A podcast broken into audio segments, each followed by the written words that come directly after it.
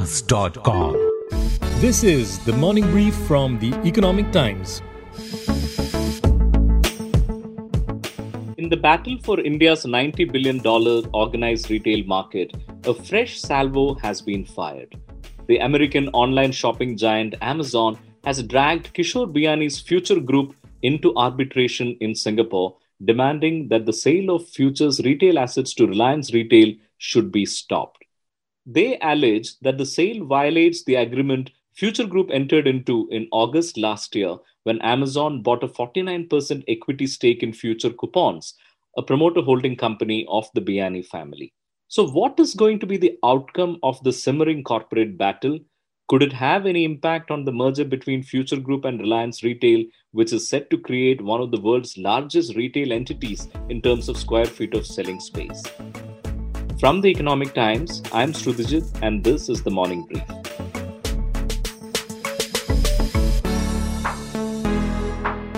To untangle the complex issues involved, I invited my colleague Sagar Malviya, who has been tracking the space very closely.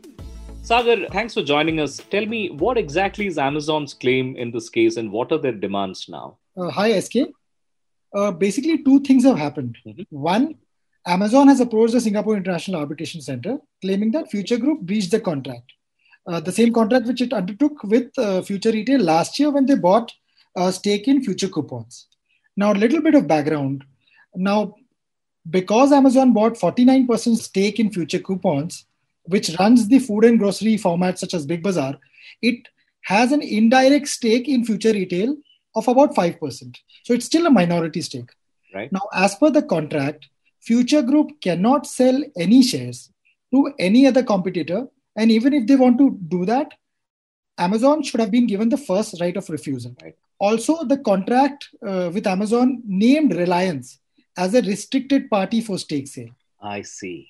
So the, and the contract had exceptions, for instance, selling or transferring business to affiliates, but not to any rival, either online or offline. Okay. Amazon also had the first right to buy Biyani's entire shareholding in the company between three to ten years after the transaction, which took place last year. So that effectively starts from twenty twenty-two. Okay. Now, the reason for this kind of clause was because foreign ownership rules were amended last year. And Amazon wanted to route its future investment through a proper and legal channel. Now, what really happened in August, around forty days back, was Future Group agreed to sell its retail business to Reliance for about twenty-five thousand crore. So the deal was a complex deal. The deal would see the merger of five listed entities of Future Group, including Future Retail, Future Lifestyle, and Future Consumer, into a back-end company called Future Enterprises, which currently houses the group's retail, infrastructure, and back-end logistics. It will then sell the retail, wholesale, logistics, and warehouse business as a slump sale to Reliance Retail. Okay. So it's not a share transfer anywhere. It's an all-cash deal where Reliance will also take over borrowings and current liabilities, and the entire deal was valued at around twenty-five thousand crore. Got it. What do you think about the timing? I mean, um, you know, if Amazon had an issue with this, I mean, surely the speculation about the Future R I L deal was going on for a very long time. The deal itself happened more than forty days ago. Why do you think they've sent a legal notice now and, and gone into arbitration now? Is there any significance to the timing? Exactly. So that is the bigger question as to why is Amazon objecting to the deal after forty days? That's a lot of time. Mm-hmm. Now, there are two theories about it. Mm-hmm. One, they are now interested in buying Future Retail. Mm-hmm. Because after the deal, Reliance will have nearly fifty percent share in India's organized food and grocery retail business. Wow. Making it very difficult for other rivals, including Amazon, to operate in a country like India. Right. Also, you know, it's not that Future Group hadn't approached Amazon. They had approached Amazon as well as a J V between Amazon and Samara that runs more supermarkets. Right. Neither of the deal fructified. So it's not that Amazon wasn't approached before the Reliance deal. It's just that the deal didn't happen. Right. The second theory is Amazon could be talking to Reliance Industries to buy stake in their retail venture. Mm-hmm. And Future Group issue is being used as a leverage to lower that valuation. It's still far-fetched, but still plausible. Right. And what happens now? I mean, you know, what are the possible scenarios that could occur here on? Two things, basically. They could either go to court or they could go to, for an arbitration. Amazon has chosen both the solution.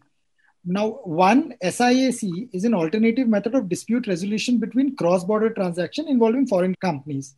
Mm-hmm. Disputes are settled outside the traditional court system. It's cheaper and quicker. But the only issue here is that court's judgment against any Indian company can be challenged before Indian courts. Correct. And if it comes to that, then there's a long wait for all the parties involved. Right. And what is the status of the Reliance Retail and Future Group merger? Like, where does it stand? So both companies, Reliance Industries and Future Group, they have approached the C C I, the Competition Commission of India, mm-hmm. to approve the scheme of arrangement. Okay. After that, Future Group will seek shareholders' approval to merge all these entities. Only after that, they can legally, on because these are listed companies, they can actually do the merger. Okay. So any legal challenge at the situation, any court stay or anything of the sort, in your reckoning, I mean, I'm sure it's hard to say. These are early stages of what appears to be, you know, a serious corporate battle. I mean, a serious battle could come out of it. I mean, they could also reach a settlement. So I know it's hard to predict at this stage. But in your reckoning, could this prove to be a spanner in the works for Reliance Retail Future merger? It could be. Generally, any arbitration, it takes three months to even two years for the judgment to come. Okay. If there is an interim relief, then this the, the entire process could be halted if there is a relief. Or again, it could be challenged in the Indian court, and again, it will be uh, it will be a lengthy process. Right. So obviously, it, it will have some implications right. if, if they start or if they give any judgment for the interim period. Right. So even in the best case scenario, there could be a delay in the merger process. And then, of course, I mean, if, if, if there are more severe consequences, then, of course, we don't know uh, what could transpire.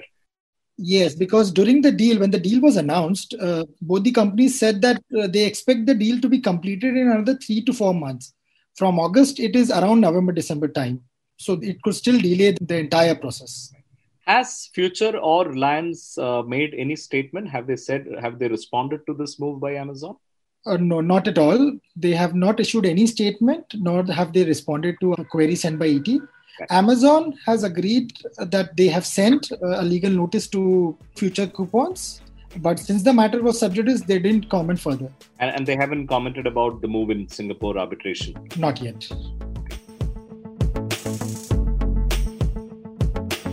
That was the voice of Sagar Malviya, my Mumbai-based colleague who covers the retail space closely. A potentially high-stakes battle shaping up there between Amazon and Future Group, with Reliance Retail being in a position to be potentially impacted by the crossfire.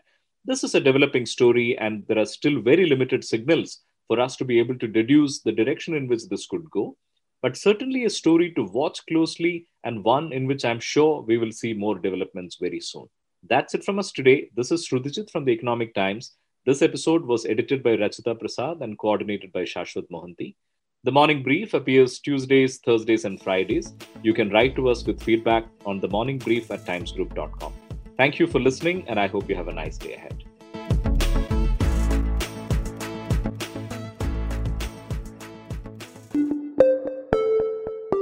Avaz dot com